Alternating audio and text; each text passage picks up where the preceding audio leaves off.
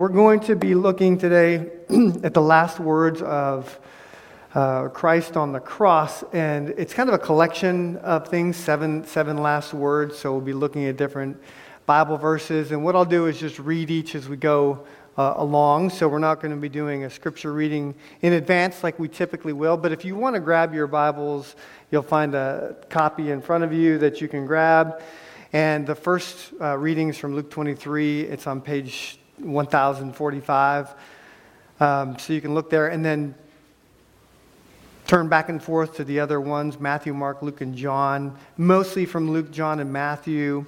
I'll have this up above too, but if you want to follow along, that's the way to do that. Let me uh, let me just give another uh, opportunity for us to focus and, and right our souls as we approach God's Word. Let's pray again.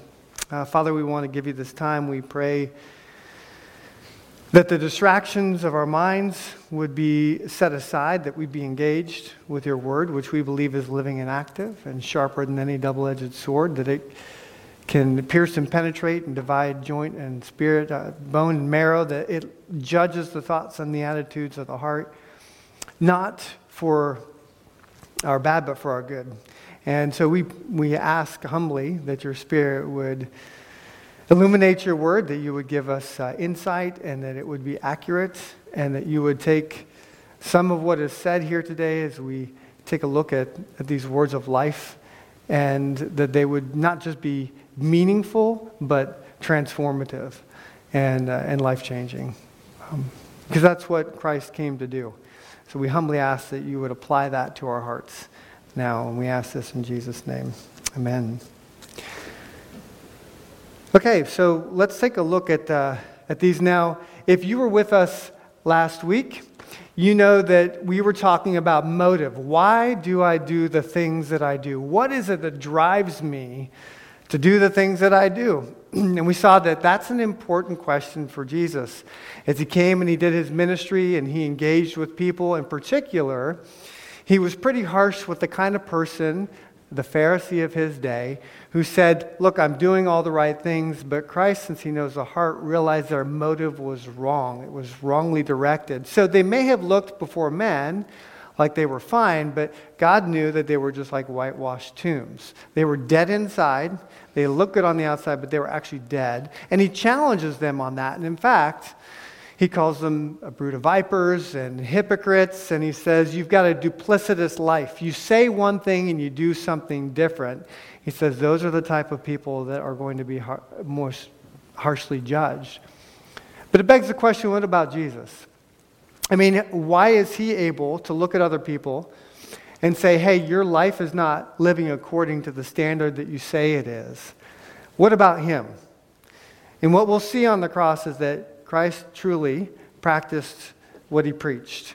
And that's an important thing. His final words demonstrate that he not only was who he said he was, but he did himself. He lived out what he said others should be doing as well.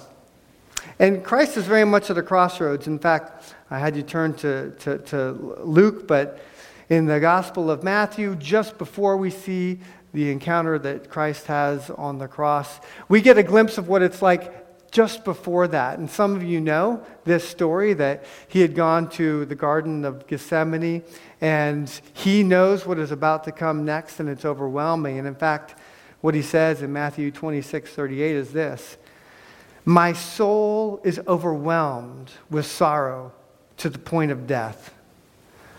My soul is overwhelmed with sorrow to the point of death. I don't know if you've ever been at that kind of point before. Profound loss in life or grief, or, or you don't know what's going to happen next and you just feel like you're so overwhelmed you could die. And in one of the other Gospels it says he's sweating like drops of blood. I mean, this is intense stuff that's happening here. And his soul is so heavy. And he says to his disciples, stay here and keep watch with me. And he goes on a little farther, and he falls to, with his face to the ground, and he prays. And some of you know this. He says, my Father, if it's possible, may this cup be taken from me. So Jesus is at a crossroads here. His whole life, he knows he's been headed to this moment, and he's overwhelmed with death, and he looks up to his Father, and he says, if it's at all possible, will you take this away from me? And what if God says, no, I'm not? What is Jesus going to do? How is he going to respond? It's at the crossroads, and we all have these moments in life where we come to a decision where we know what we choose will shape the future course of our lives and everybody else affected around it. Maybe some of you can look back and think about those moments in your life when you were at a crossroads and you had to make a choice. And you've got some wisdom now as you look back and you think, wow, that was a good choice. Or you might be saying, that was the worst choice of my life. And you can look back. Well, that's in the past, right? You're going to have these moments ahead, too. Crossroads moments where you come to a point in decision and you've got to say, what am I going to do? And Jesus, in that moment, overwhelmed with sorrow, says, can you take this from me? And some of you re- know what happens next. As he confesses that and he says, I'm overwhelmed, please take this from me. He says, yet not as I will, but as you will.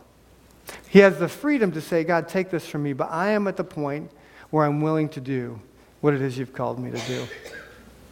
And he moves forward with this. And he's betrayed, he's handed over, he's beaten, he's flogged, he's ridiculed, he's mocked. And if you, you know, see The Passion of Christ that Mel Gibson rolled out a handful of years ago, which is pretty brutal, you get a sense of what things are like and what's coming up next. And you can't quantify the mental, emotional anguish attached to this as well, but we get a physical picture of it, and it's pretty overwhelming and sobering. And here on the cross then, Jesus, as he is hung and goes through the process, utters some words, and we call it the seven last words, but they're really phrases that he uses. The seven last words of Christ on the cross. And we're going to look at each, which seems kind of overwhelming, but don't worry. They're going to go pretty quick each time, so it should be a bit of a page turner in that respect as well. What is Jesus doing? How does he practice what he preaches on the cross? The very first word that we read in Luke chapter twenty-three, thirty-four, the first word is this: Father, forgive them, for they do not know what they are doing. I don't know how many of you have seen the movie Gladiator. Uh, it's, it's one of my favorite movies. Um, now all of a sudden it's old. It's a classic, right? And they've got two sons, and one of the rites of passage at a certain age is say, let's watch Gladiator together. It's just something that, that we do. And if you're not familiar with it, it's a story of uh, a man who's a Spaniard, but he's part of this Roman movement as they're conquering nations, and he's the commander of all the armies. And uh, he's given his whole life to doing this. It was taken from a life of farming, from his a wife and his son, and he's on the front lines. And the tension in the movie is that they're looking for a new uh, emperor, and, and the man who's passing on his mantle was going to give it to this guy, Maximus, right? Russell Crowe. He's going to, because he's earned it. He deserves it. This guy also has a son who's just a snake. He's a terrible person. He's evil, conniving, creepy. And the son ends up murdering the father so that he can have the position instead of the, the guy who should have gotten it. So you, that's kind of the storyline. Now, what ends up happening is the son, as he gets this power and authority, betrays Maximus and is going to have him killed, and has his wife and his son executed as well. And then Uh, Maximus rises up from the ashes, he escapes and becomes a gladiator, and slowly as the time goes on, he gets renowned for his feats of honor and strength, and he ends up in the Roman Colosseum. And at one point at the end of the movie, he ends up face to face with the man who's betrayed him. This guy who's just the scum of the earth. And it's this wonderful moment because when he says, you know, who are you? He's been wearing a mask, this guy who's in charge of things now. And he turns to walk away. He says, how dare you turn your back to me? And he goes, it's such a great scene. He t- t- takes off his helmet, you know, he turns around, and he meets him face to face, the guy that's betrayed him. And it's this wonderful thing. He says, my name, here's the quote so I don't mess it up. My name is Maximus Decimus Meridius, commander of the armies of the north, general of the Felix legions, loyal servant to the true emperor, Marcus Aurelius, father to a murdered son, husband to a murdered wife, and I will have my vengeance in this life or the next. And you're like, yeah! It's such a great moment. Justice is being served. You betrayed me, and I'm going to get my vengeance. And, of course, the guy on the receiving end knows that this guy can do it. And if you don't know the rest of the story, you got to get the movie and watch it. And in a sense, it kind of feels like this moment when Jesus is on the cross and all these people are mocking and ridiculing him, and they're spitting on him, and they're saying, who are you? You know, and they're... That's the moment when I want the Maximus to show up. I want Jesus on the cross to say, you ungrateful, inadequate, lowly, scum of the earth, I am Jesus Christ, Son of the living God, eternal Word, the sovereign over all, and I will smite you with fire from my eyes. That's kind of, I mean, you're like, come on, do that. These people deserve it. And what does Jesus say?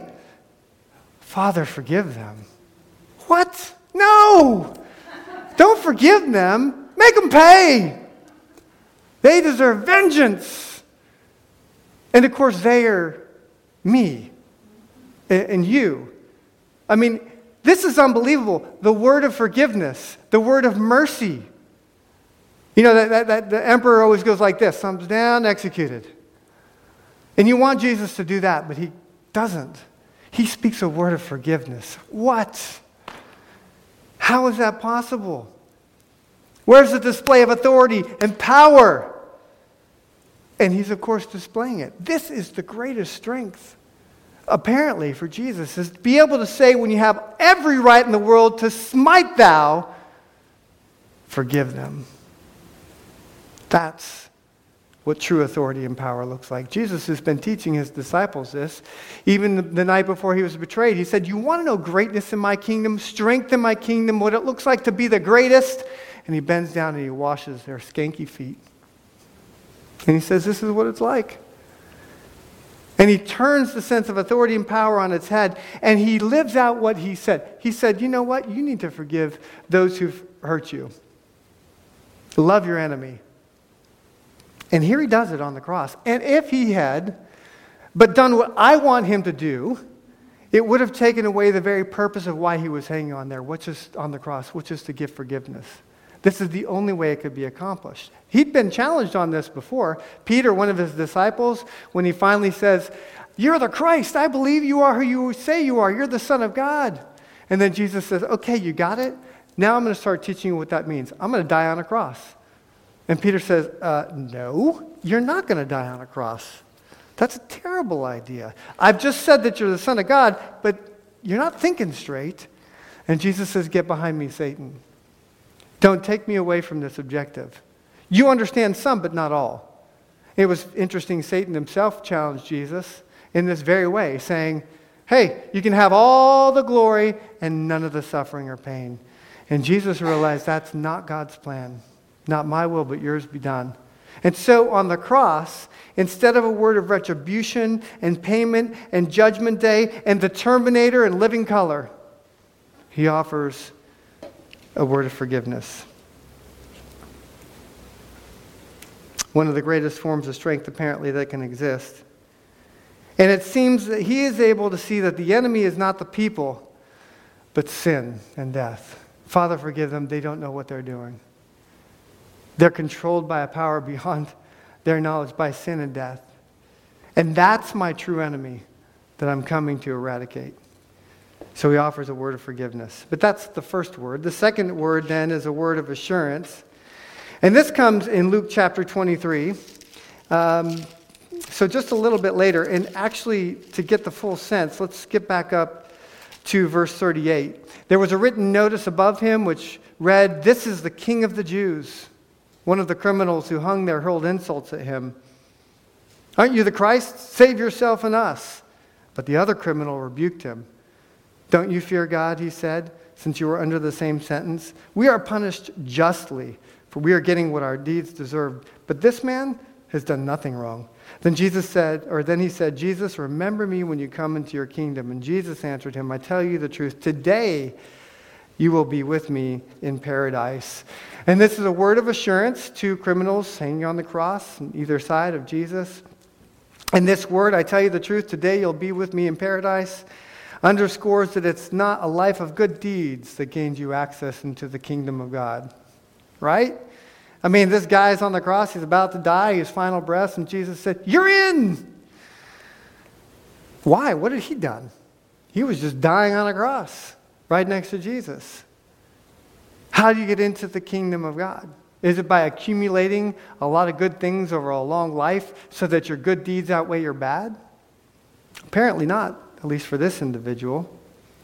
And of course, some might also look at that and say, "Oh, let's just wait till the end. Let's have, let's do whatever we want, live our own good lives, and at the very end say, 'Oh, Jesus, save me!' Oh, you're going to be there," right?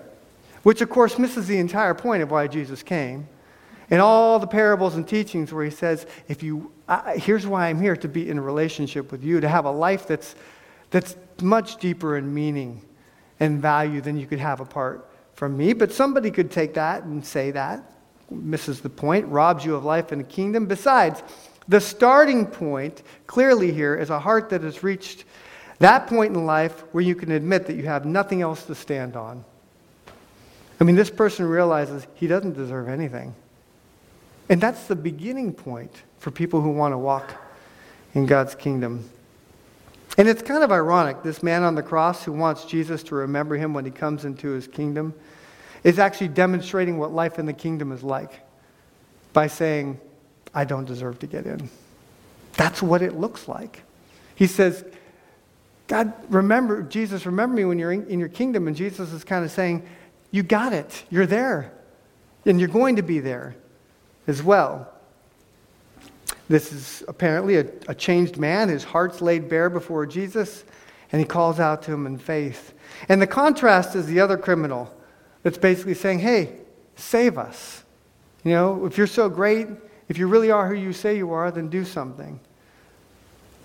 Uh, John Piper makes this comment: "The penitent thief, the one who's confessing, fears God, admits wrong, accepts justice, acknowledges the goodness and power of Jesus, and now he pleads for help. Both thieves wanted to be saved from death, but oh, how differently they sought their salvation. There's an infinite qualitative difference between 'save me' and 'save me.'" You know, one person said, "Save me. It's all about me." And the other person saying, "Save me. I know I can't get beyond this point without somebody coming in and changing me." And that's the true work of this king, king of the Jews, that they're ridiculing him about. This rebel's converted. The benefits of the kingdom are given him in Jesus' words. "Today you'll be with me in paradise." Immediate forgiveness, total acceptance, the assurance that he'll be with God. The promise of a paradise spent with Christ himself. So there's this word of assurance. Now, next we see a word of provision. And this is from John chapter nineteen. When Jesus saw his mother there and the disciple whom he loved standing nearby, he said to his mother, "Dear woman, here's your son." And to the disciple, "Here's your mother." From that time on, this disciple took her into his home. The first word was to the Father, "Father, forgive them." The second's to a criminal, "You're going to be with me in paradise." And now he's speaking to his mother. And early on in his ministry, Jesus framed his relationship with his mom in a way that seems kind of strange. I don't know if you remember uh, early on in Jesus' life when he's doing some teaching and somebody says, "Hey, your mom's here," you know, and he says, "Who's my mom?" You know? Whoever does the will of God is my... Can you imagine a mom hearing that? Like, wait a second. They didn't raise you. Ah, I'm your mom. Hey, son. Hey, son. Mom, got some stuff I'm doing here. These are... There's my mother right there. Probably feeling a little bit left out, for sure. He responds by saying, whoever does God's will is my brother and sister and mother. And Jesus says elsewhere that he came to bring a sword, not peace, such that a man will turn against his father and a daughter against a mother. And that reality is experienced. I mean, in real space and time, in different places, you've heard stories of some of the people that we have that we support who are ministering in places where to say I'm a follower of Christ literally means this kind of thing.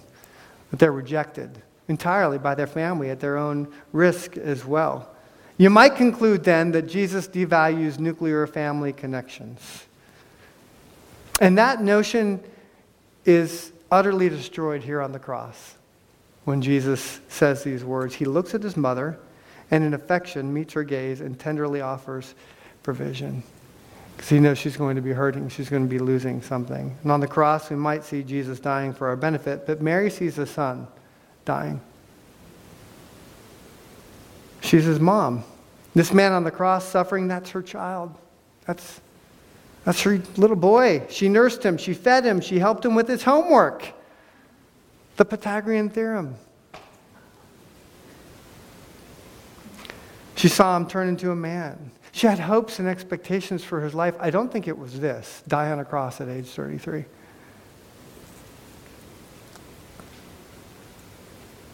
And now here he is. Jesus does not dismiss this human relationship. Instead, while he does this work of cosmic significance, he has in the mind, in mind the needs of his mom. He knows.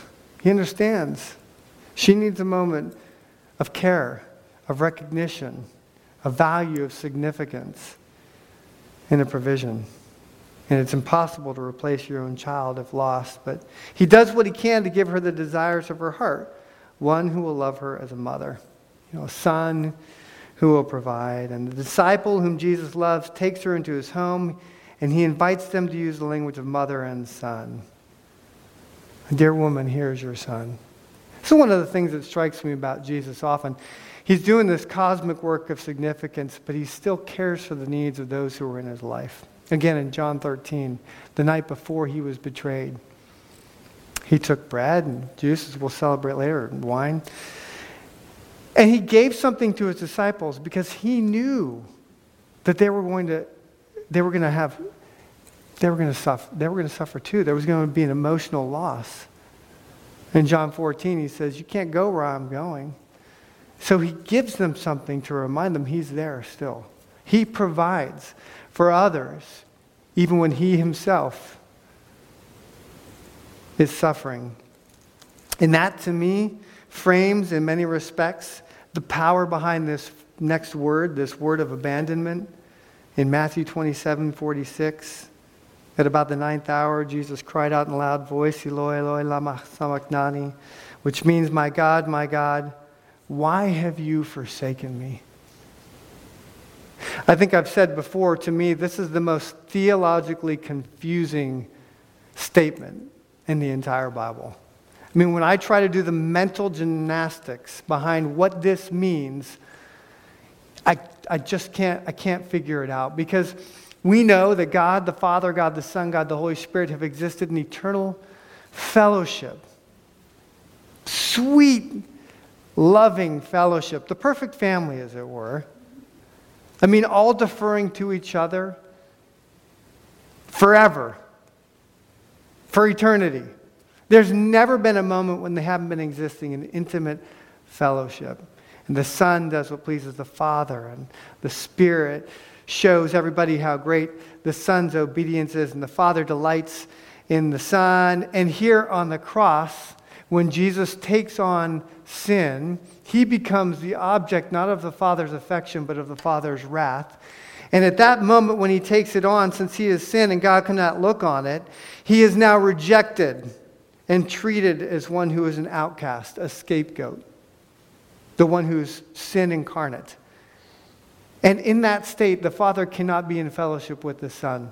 And Jesus knows that. I think this is probably, if I had to guess, what Jesus, in some senses, was anticipating when he said, my soul is overwhelmed to the point of sorrow. He knew that the only person who would be with him when everybody else rejected him, God the Father, would now do the same thing. Nobody's there on his side. His disciples have rejected him and fled, the ones whom he loved. And now the Father, who he knows, even though everybody else is against him, will be there in his corner, says, I am turning my back to you. I have forsaken you. In that moment of darkness, it's impossible for anybody to understand. Why have you forsaken me? He knew the answer. It had to be done. This is what he came for. But this is a genuine experiential cry of abandonment. And perhaps this morning you can consider that it gives us a measure of freedom for all the whys that we might ask. Have you asked any whys of God? God, why? If if you're really there, why? Why? Why did this happen? Why is this person gone? Why is this relationship a mess? Why have I created this scenario? Why have you? And that's what Jesus says. Why have you? It's very personal. You. Why have you abandoned me? And the cross assures us that there is no eternal why.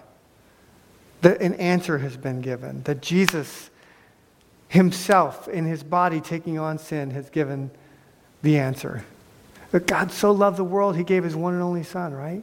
Because this is what love looks like. He has sacrificed himself and experienced the abandonment of the Father who never showed up. Have you ever read Waiting for Godot or heard of that? A French play where two guys are talking and they're waiting for this Godot to show up and he never does. Written by a skeptic who's basically clearly saying that Godot is God. We sit around and say, hey, when's he going to show up? He never does, end of story. And on the cross then God shows up. I mean, in the person of Christ. That, is he here? Does, does he care? Is he ever going to be? You look at the cross and you say, yeah, this is why it's so significant. Yes. He asked that question, why have you abandoned me? So that those who hope in him never have to. Ultimately, it's been, it's been answered. He's, he's, he's made the provision. He is the provision. He is the Lamb. He's the, the one who's taken on the sin of the world. And you have the freedom to ask why, because we don't understand those categories. We can't see. But when you do it, you've got to look at the cross and say, well, there's my answer. He knows more profoundly than anybody else could what it's like to be abandoned. So I ultimately never have to. I mean, Hebrews twelve, two through three, some of you may know this, but it's it's worth reflecting on. Listen to what this says. Let us fix our eyes on Jesus, the author and perfecter of our faith, who for the joy set before him endured the cross, scorning its shame, and sat down at the right hand of the throne of God. Jesus is physically present there, but he couldn't get to the right hand in fellowship with God without going through the cross. And what is it that kept him there? The joy of what was going to be accomplished. Not just fellowship with God, but fellowship with those for whom he would die. You. There's beauty in my brokenness.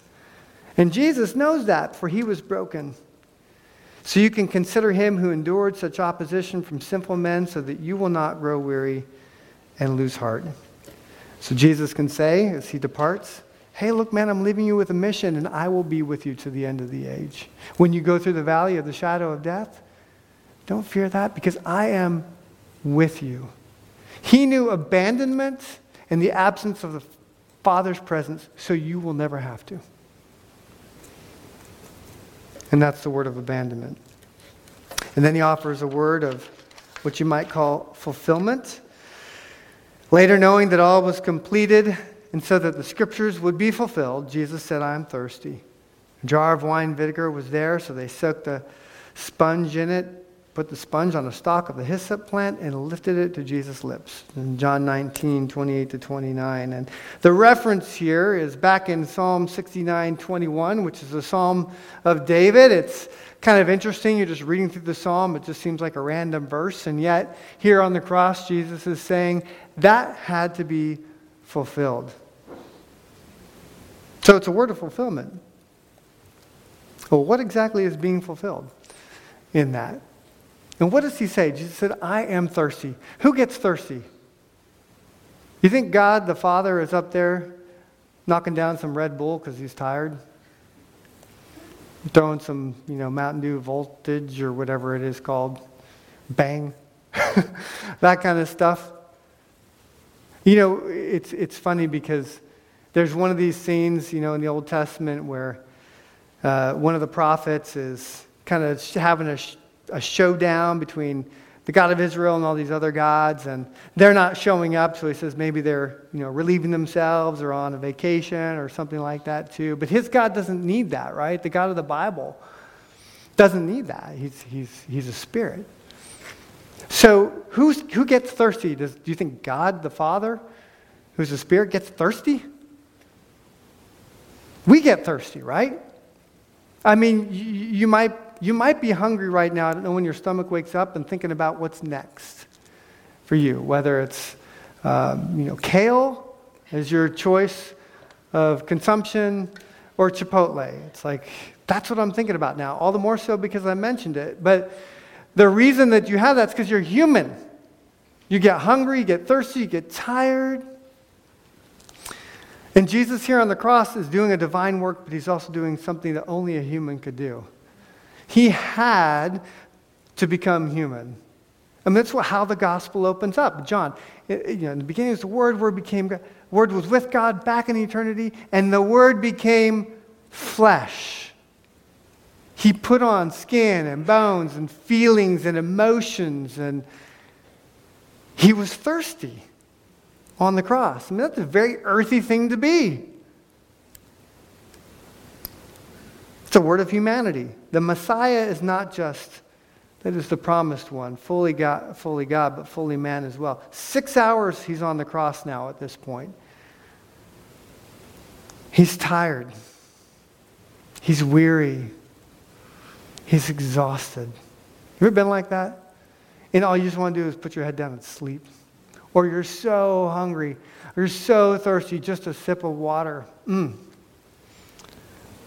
So he says, in his humanity, I thirst. There were heresies and false teaching at the time, Gnostic teaching, that would say Jesus was not really human. He appeared to be human, but he actually wasn't.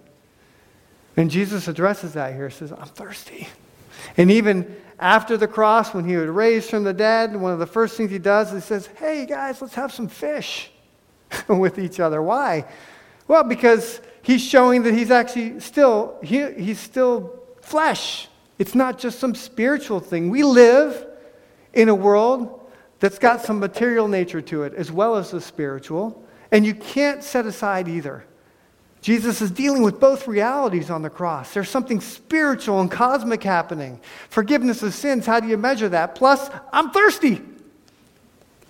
It's a both and. It's not dualistic where we just say it's only spiritual or, and you know, spirit's good, flesh is bad. This is one of the beautiful doctrines that come from the whole Bible, but even here too, I'm thirsty and it had to be fulfilled. This is not a God who couldn't suffer, but one who enters into suffering. You know, way back in Genesis three fifteen, the very beginning of the Bible, when this whole mess started and sin entered the world and all the distance and craziness that happens, there's a promise that somebody would come one day, the seed of the woman. And that was a, a promise that you can trace in Jesus' lineage. Eventually, David, the king. One day, somebody from the line of David would rise up as the Messiah, and this is who Jesus is. This is why the it's so important to read about he was the son of this person, son of that person. He was actually the son of David. He was physically of the line and descendants of a human being who walked on the earth, who happened to write Psalm sixty-nine, which is quoted here on the cross. Because the Messiah, the Son of God, had to be fully human. Not just fully divine, he's both. You know, this is something I've mentioned before I think is very precious. That we have a God who's not just transcendent, but one who's immanent. Not just out there and distant and to be obeyed because, but one who draws near to us and understands what it's like to walk in this world. This word of fulfillment then I'm thirsty. And next, the word of completion. This is number six. We're almost at number seven. The final words of Jesus here now, this profound statement after he'd received that drink in John nineteen thirty, Jesus said, "It is finished." And with that, he bowed his head and gave up his spirit. And you might also call this a word of perseverance. He kept going to the end. He didn't give up until he had nothing left to give. It's finished. Paul would express, one of his followers, a similar sentiment about what life is about. I have fought the good fight. I've kept the faith. Till the very end of his life, he's going to keep going. And we might grow weary, but we press on. I mean, there's a spirit of perseverance that Jesus demonstrates here. Even when we feel like we have nothing left to give. I've been living a little bit in The Horse and His Boy with C S Lewis. Uh, again, and some of you may not know that story, but there's two characters, Shasta and Aravis, who are fleeing, and there's an army that's coming behind them, and they're in the desert, and they're tired, and they're thirsty, and they've just given up. They can't go on anymore. And there's no possible way that they're going to make it to safety because this army is closing in on them, and they've got nothing left. And then a lion shows up, if you remember this, and starts nipping at their heels. And all of a sudden, when you feel like, wow, I guess I'm going to die, there's fear that comes along with that. And they are driven to safety because this lion is attacking them. He actually scratches one of the characters as well. Man, all of a sudden they got energy that they didn't realize that they had because they feared for their lives. You know, that lion character is a, a picture of God, and Aslan, if you know the world of Narnia, is nipping at their heels when they're bone tired. They had more in them than they thought. But fear of their lives motivated them. What kept Jesus faithful to the end? You know, earlier in John, we mentioned that he taught his disciples what it meant to be great in the kingdom. It meant serving, laying your life down for another. Jesus says, no greater love has anyone than this. He gives up his life for his friends. And when Jesus says it is finished, this is what he means. He's given up his life for others. He He went all the way to the end. And it wasn't pr- protection of his own life that got him across the finish line, but the securing of others' lives. I mean, that's why the Savior is amazing. I mean, what motivates us maybe is like, oh, I'm, I'm going to die. I guess I got a little more in me. What motivates him is they're going to die. I've got to finish. I have to become the source of their salvation by finishing to the end, by completing what I started. And of course, that's a word of assurance as well. I mean, we know in the book of Philippians, for example, we read that he's going to complete what he started in you. I mean, here's a guy who completes what he starts all the way to the end. And he says, if you've been given faith, if you've trusted me, I'm going to complete it. Now, that's the kind of person you want in your corner, not somebody who gives up at the first sight of problems, but the one who goes all the way to the end. Now, finally, a word of trust, and it's related to what we just said. Jesus called out in a loud voice, Father, into your hands I commit my spirit. In Luke twenty-three forty-six. It's a profound statement of, of trust, of surrender, and it's an intimate statement of trust as well. Jesus addresses his Father again. He started by talking to the Father, you know, forgive them, and he ends by saying, okay, it's all done, and now I'm committing myself to you. At the beginning of his public ministry, God the Father commissions and affirms Jesus. He says, this is my Son, in whom I'm well pleased. And the significance of that father-son relationship is carried all throughout the New Testament. Jesus was very close to his Father, connected intimately. And back in eternity with Trinitarian fellowship, as we said, but now God the Son, the human, must entrust his spirit to the Father at the point of greatest desperation, which is death. And he commits himself to the Father's hands. Now, systematic theologians tell us that what does faith look like? You got to have content. What do I believe in? You got to actually have conviction that well, yeah, I think that stuff is true. And then the final element of faith, the one that's really the kicker, is trust. You can know a lot of information about something and kind of believe it's true, but are you willing to put all of your all of your life there? Are you willing to align everything with those realities? That's what trust really looks like. And there's people and services all across the world who'll be agreeing wholeheartedly today with the material that's shared, you know, from the Bible, believing it's true and accurate and holding with strong conviction to wonderful doctrines like expiation and propitiation, sacrificial atonement, union with Christ, assurance of salvation, imputed righteousness, and you may not know what any of those things are, but they're fancy theological terms talking about what's true for what Christ has done. But many of those people are in great danger of leaving with absolutely zero more trust in those realities. They're just categories that we've created that don't make a difference at all in their lives. We'll believe that God has the power to create the world and to give us his inspired, infallible, inerrant, perfect word, revealing his will. We believe he has the power to wrap himself in flesh as God the Son, to die on a cross to satisfy the demands of a holy and just God, and even to raise Jesus from the dead and conquer our greatest enemy. And yet we stumble at the point of saying, okay, I believe you got this, God. Just trust. I mean, recognizing if this is the kind of God we got, can I trust him with everything? I mean... And that has profound implications, of course, in all areas of life, holding loosely to the things of this world so that we can pronounce with absolute abandon and wholehearted commitment, Father, into your hands I commit my, my spirit. Now, not just at the point of death where it seems like the best possible option left, but every single day. And let's face it, you'll most likely not be called to die on the cross. But biblical faith does call us to die. Die to expectations about how life is going to be. Of who will or will not show you affection, of reputation, of significance. Without trust, you and I, frankly, we're going to be tossed and torn about like a wave of the sea with the rise and the fall of life's circumstances. But the invitation here is to respond first and foremost with, I trust you.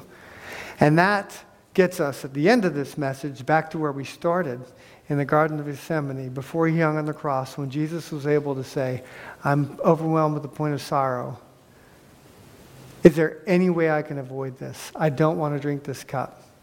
And he says, not my will, but yours be done. That is a profound statement of trust. And I know for a fact, as I stand here, that is a place we're going to be tested as well. But the good news of the gospel is you're not doing it alone. You're, you're, you're not doing it from the demands of a God who hasn't entered into your reality, one who wrapped himself in flesh and said, I will practice what I preach. If I'm telling you to trust, I've already done it. And here's the demonstration of it. That's, that's good news. And it, I'm not suggesting that we're all going to stand in this kind of way, but I am saying that Christ, who intercedes for us now, gives us his spirit and assures us that he's gone before us and, and he's done, he's taken care of it. So that gives us the encouragement to come to him and be honest and to say, am I willing to trust you? And hopefully, he's, hopefully the answer is yes. But he also knows that we're pretty weak and we're going to stumble and fall. And that's why he's got this. He said, I got this. Look at the cross. I did it. I was faithful to the end. Into your hands, I commit my spirit. And that gives us the all-compelling motive to do the same. Now, Jesus knows we're going to struggle. He understands that, you know, maybe maybe right now, I, I don't know, maybe you're like, yeah, that sounds good. I'm willing to trust. Come on, you got everything. And then in ten minutes, you know, when you leave this place, all of a sudden, without even thinking about it, you're like, eh, it doesn't work so well for me, you know? So he gives us something. In fact, this on the night he was betrayed, and he gave us bread, and he, he gave thanks. He said, "This is my body, which is given for you. Do this in remembrance of me."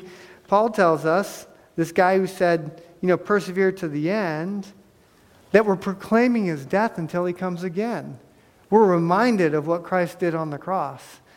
And we have to remember that again and again and again, because because he knows we need it. We need to know that he's for us, he's not against us, and that we're not designed only to be tossed and turned by the circumstances of life, but to anchor ourselves in somebody who was faithful to the end.